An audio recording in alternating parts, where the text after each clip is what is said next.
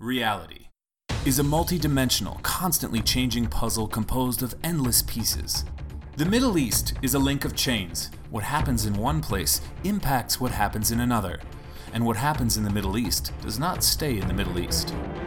Simultaneously zooming in and zooming out enables you to see the links in the chain and build a three-dimensional picture of reality. Today's Zoom In, Zoom Out is Lebanon and Iran. Hezbollah demands the portfolio of health in the next Lebanese government. One of the reasons for that is to open the doors for the Iranians' medical industry to go into Lebanon, hence creating an income source for both Hezbollah and the Iranians. In addition, Hezbollah is promoting a law to legitimize and legalize the growing of marijuana for medical purposes. The idea is actually to legalize the huge narcotic industry that the Hezbollah operates in Lebanon. This is one of the major income sources of the Hezbollah.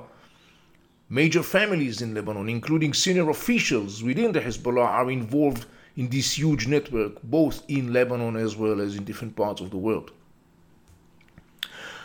The Zoom Out is the crisis of the Hezbollah's masters and sponsors, the Iranian regime. As the Iranian economy crumbles under mounting U S sanctions, expected to get deeper, the Iranians' capacity to continue and to pour billions of dollars as they did so far to arm finance the Hezbollah is substantially decreasing. Therefore, both Hezbollah and its masters, the Iranians, are looking for ways to sustain and expand sources of income. You've been listening to Inside the Middle East, Zoom In, Zoom Out.